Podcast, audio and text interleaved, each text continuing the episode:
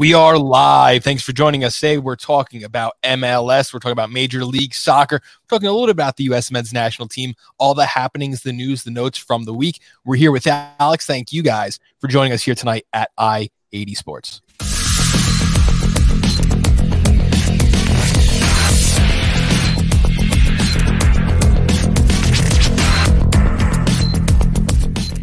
Can't get any more Hollywood than the U.S. men's national team this week, Alex. You had Pulisic on the cover of GQ, and you had McKennie winning his first trophy ever with Juventus. To top it all off, today was the day of the MLS draft, something we do not follow very closely. But Alex, I'm going to turn it over to you for a minute. How are you doing today? Sure. Oh, I'm doing great. Uh, before we begin, uh, one of our listeners, his birthday is today, and I cannot do this episode without giving a shout out to the silent assassin, Alan Kennedy from Empire Supporters Club. Happy 50th, bro. Way to go. Here's to another 50.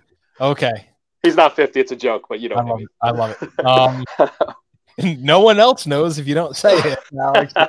you could have just gone with it. Um, so yeah, Pulisic on the cover of GQ, making the smiles and doing the uh, the ladies' man act. That was oh for a little while, I guess. Um, mm-hmm. I guess any anything you get, any promotion is good any kind of publicity is good publicity for the U.S. men's national team. If you go back years ago, Landon Donovan had some kind of spread. I don't know which magazine was drinking the water fountain, sticking his tongue out. Cobi Jones had his shirt off in the net one time. Uh, eh, you know, we know that's not your. yeah, I, I, don't. I don't. I don't. You know, I, I'm more worried about Pulisic not playing healthy in Chelsea and how well they're falling down in standings in Premier League. Now they're eighth with with that idiot as coach Frank Lampard. maybe a legend as a player, but he's a terrible mm-hmm. coach. And watching Chelsea fall down the, standings is fantastic. We're Man U fans. We love this shit. But let, for Christian Pulisic, I mean, I'm more worried about him getting minutes and playing in the Premier League than worried about some GQ photo shoot him with a tank top on and making faces thinking he thinks he's Brad Pitt. Falling off the couch. Like who sits on a couch like that? Like I understand. I, I don't. I don't think you do either. But what are you gonna do? It makes it makes you kind of think like they make women do that all the time, and like when a dude does it, it's so weird. Uh, maybe we should just only candid shots from now on. That that that's all just with lace up your boots, get on the pitch, and, and we're gonna take pictures like you like that. Either way, um, the U.S. men's national team has some news they're going to be playing later on this month, and we're going to talk about that as the players get called up. We're going to be talking about the U.S. men's national team later in the late January camp. But today is the day the MLS Super Draft, something that we joke about quite a bit on this show, something that maybe doesn't really matter. But I pulled up a list of players who were drafted in the MLS Super Draft who started and made contributions to their teams this year. Most of them are actually pretty good teams, and I wanted to share that with you today, Alex. Yes, there's one name that stands out immediately before we even begin. One of my favorites. One of you know our, it, yeah, I know do. exactly where we um, go. Yep. Let's go back to 2018. First overall pick, João Moutinho for LAFC not bad. Whether now is Orlando pretty good defensive back. Not bad in the back line. Orlando you know. also grabbed a kid called Chris Mueller five picks later, pick six. Now that that's a that's a winning pick. The kid's now you know fringe U.S. national team player, double digit goal scorer in MLS. Got a motor that doesn't stop. Young American. It's only getting better and better. 2018 must have been a good year because the next pick, Mason Toye from Minnesota. Again, now he's in Montreal with the trade. He took a little step back last year, but the New Jersey native, I think went to Seton Hall, I do believe, or Seton Hall Prep High School. Uh, really like the guy. I, am excited what Henry Henry, excuse me, could do with him this year. Little hot pocket of value, six, seven, and eight are notable. Number eight, Brandon Bye from the New England Revolution. Very good player, had a good year for New England. You know, he's under great tutelage of uh, one of the best coaches of all time, Arena. So, yeah, nice move by New England. If we go up to 2019, there are two notable players. One went fifth and one went ninth. Fifth overall, um, going heading to Colorado, Andre Shinyashiki. And number nine overall, Tajon Buchanan from New England. Again, we're talking MLS Super Draft isn't a big deal, but these are players who contributed for their teams. And don't forget, Jozy Altidore back in the day was a second round draft pick. The whole first round, no one picked him. They were only 12, 15 teams back then. But still, you can find value. But at the same time, when there's teams digging for value, there's teams like the Philadelphia Union who want nothing to do with the draft, get out of the draft, trade all their picks for allocation or just bypass on the draft. They rather build through the academy and sign players under 24 year, or under 23 years old that haven't been to college. That seems to be the philosophy. Now, my understanding is the MLS draft may be going away soon. I know there's been rumors about that. We talked me, about not existing yeah. at this point last year. Yeah.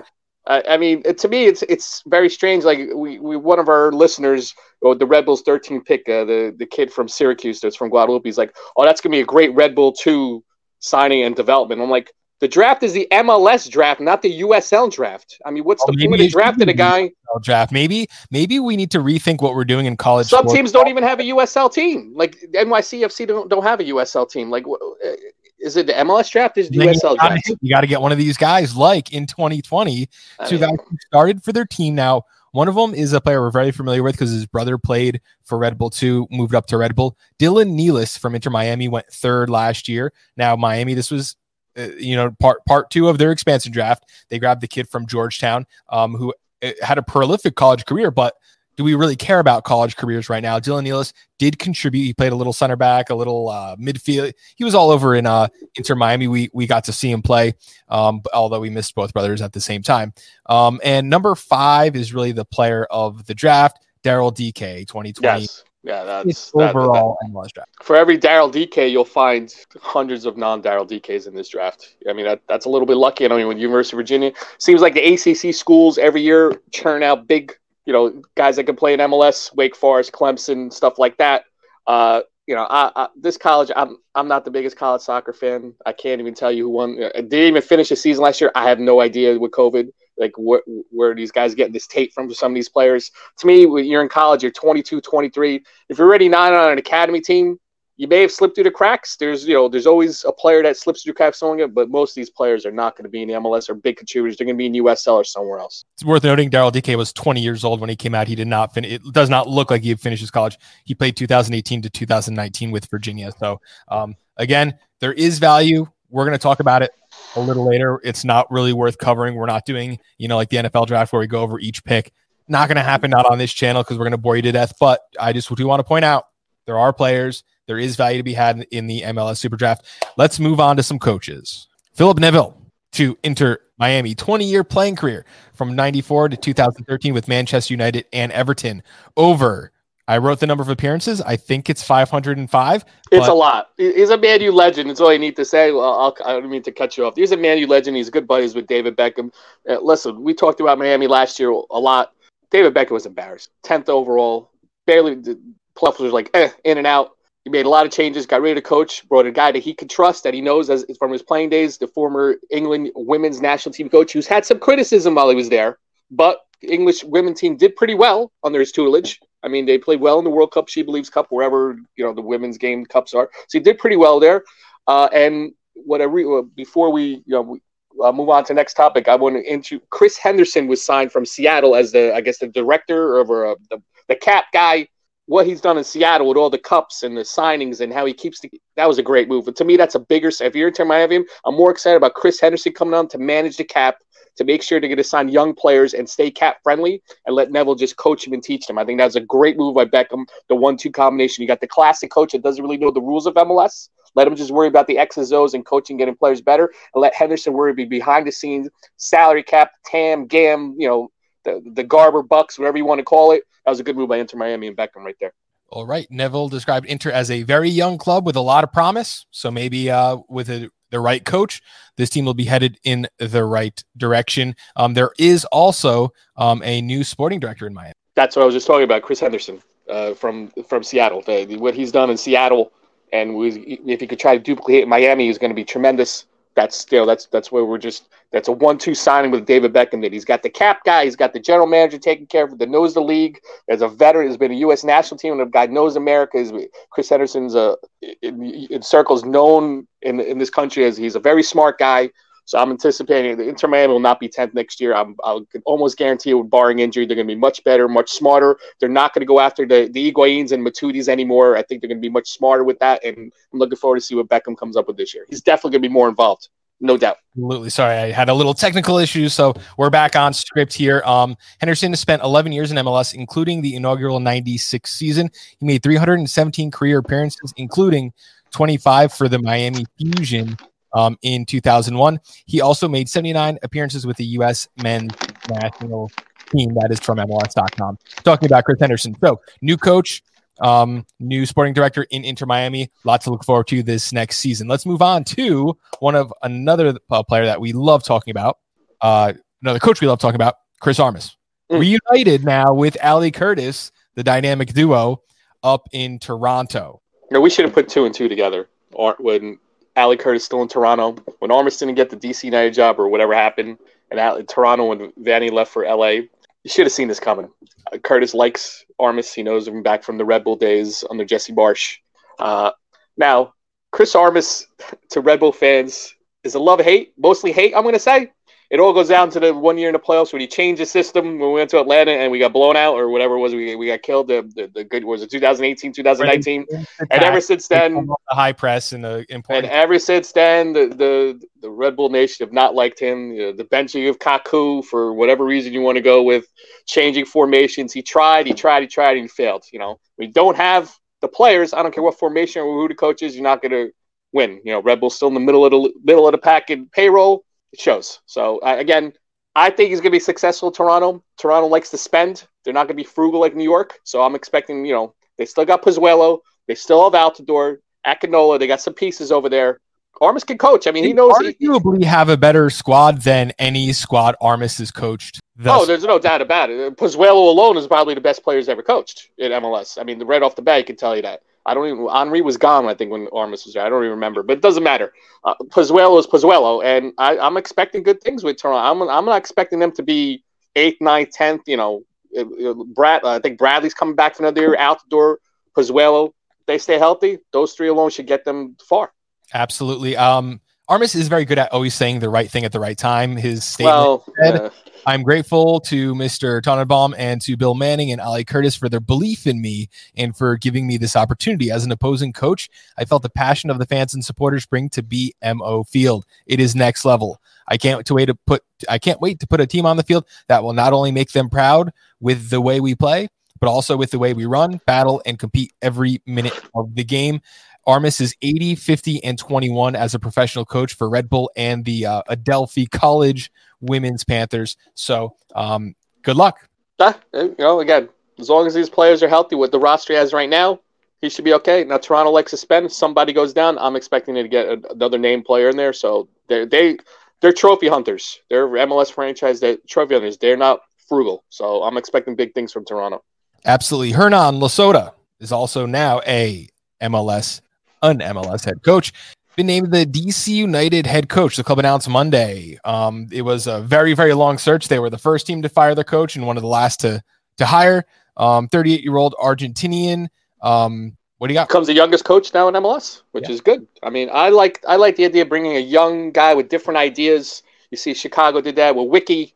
Uh, DC that is going with a foreign coach that's very young, probably has some different ideas. He may not know the league, but my understanding is he he he those systems he could change formations. He's a very intelligent guy. He's not afraid to come here in the DC and fix that franchise that Ben Olsen's been you know ran it to the ground basically. I mean Ben Olsen is Ben Olsen, you know DC legend as a player, but as a coach not so much. I'm interested to see what he does. He brings a, a foreign young coach into this league. It's only you can only get excited. Some guys can succeed, some not. I'm banging this guy's going to be pretty good. DC can only go up. And with this guy, I think they're going to go up. All right. You can only go up from the bottom. Um, and you can't do it alone when you're the coach. You need some players. So let's talk about some players, new faces, new places, some coming, some leaving. The big story of the day Jordan Morris set to complete a loan to Swansea City um, in the coming week. It is uh, kind of a done deal, though. Um, it was reported all over by The Athletic. Um, also of note, Swansea apparently is also uh, ha- has American fever. Looking at DC United's Paul Arriola, who's also linked to Swansea, that is just a rumor, but we know Jordan Jordan Morris is on his way. Swansea. I think it's just a loan, so I don't know. I don't know. It's maybe to help them get into the Premier League. In the championship now. They're, I think they're in second or third place, so they're in, at least in the playoff to get in. Again, we've seen what Weston McKennie's done to Juventus, Gio Reyna and Borussia, Tyler Adams, and these young Americans are going to Europe and they're succeeding and they're selling jerseys and teams are getting excited about bringing these young Americans that like to run and have some skill. And why not? Let's let's try the Premier League. You know, you see Pulisic in Chelsea. So now Swansea City is trying to get in the Premier League. Why not go after Jordan Morris? I think he's 25, 26. He turned down offers years ago. He wanted, he was homesick. He wanted to stay home. If it's only a six month loan, I think it'd be good for him. And championship, listen, say what you want, but the championship, those teams fight and hard just to get the Premier League. That's hundreds of millions of dollars just to get Premier League and not to get relegated. So every game matters over there. He's going to learn a little bit of toughness, which I think he needs, and I think it's going to be very good for him and the U.S. national team. Will be great. Uh, Swansea is currently second in the Premier League, which would mean that they get automatically brought up. Three through six are involved in the promotion playoff, which Swansea wants to avoid, but that might be the best, uh, most competitive soccer Jordan Morris mm, will have yes. played in his career. So okay. he's not going to be playing Nashville with already clinched a playoff spot in late September with nothing on the line. I mean, every game matters at a championship for relegation and promotion, and it's tough. It's a physical league. He's gonna he needs to get a little tougher, and this is the perfect place for him. I love the signing. I th- I'm looking forward to it. Now, depending on the length of the loan, that could leave Seattle with a bit of a gap. They do have the Roldan brothers, kind of that fill in anywhere on the field, so that could be a, a, a, possibility. But when I looked at this, I said, "Man, maybe this is time for uh, Nouhou Tolo to take take a little more responsibility, move up from fullback. We know he is incredible on the ball, has great speed up the side, and um, Seattle used him all through the playoffs. But if he can take that next step up, maybe he's not a defender, maybe he's really a winger, and uh, maybe that leaves him to step up." And fill that role in Seattle. Seattle's trophy hunt. They're I'm going to use this term a trophy hunting MLS team. If Morris is gone, I'll expect them to bring somebody else and somebody else that we'd heard over that's highly ranked, highly rated. Money does not matter in Seattle. Trophies matter, and if Morris is gone, they will find a replacement. With or without the league, South America, Europe, it's somebody. I don't think they're going to just sit tight, let Morris on, on a loan, and not replace with somebody else that as either potential to be just as good as Morris or to fill his role as a starting lineup. Again, the kid you just talked about has potential, but we don't know you know, we'll see what happens. But Seattle is every year, year in, year out. As long as they have Lodeiro and Ruidíaz, and they get that third, if Morris is gone, they got to replace that third. They'll be they'll be in for any trophy that MLS is involved in. A newcomer to MLS in Montreal with the signing of Sunusi Ibrahim. MLS.com had the quote.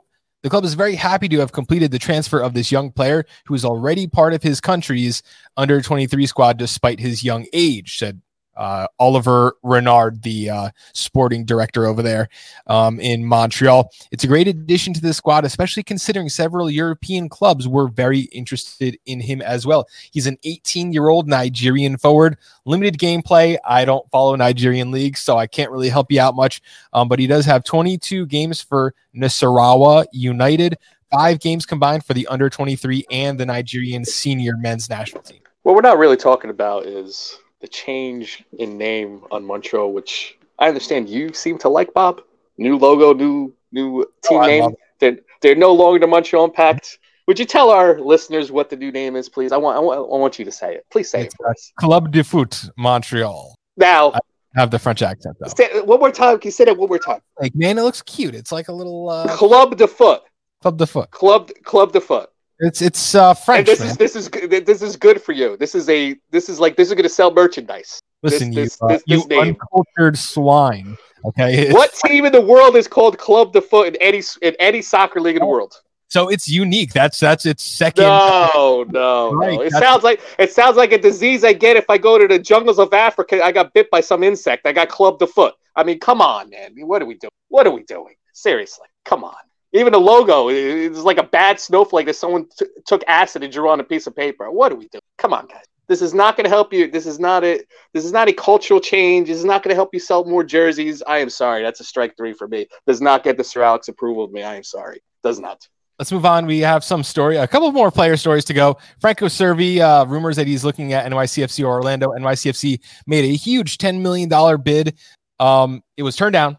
So there's you no don't want to go there. You don't, you don't want to go here's what this tells me. It tells me that NYCFC is willing to put $10 million down to get the right guy, and that's exciting.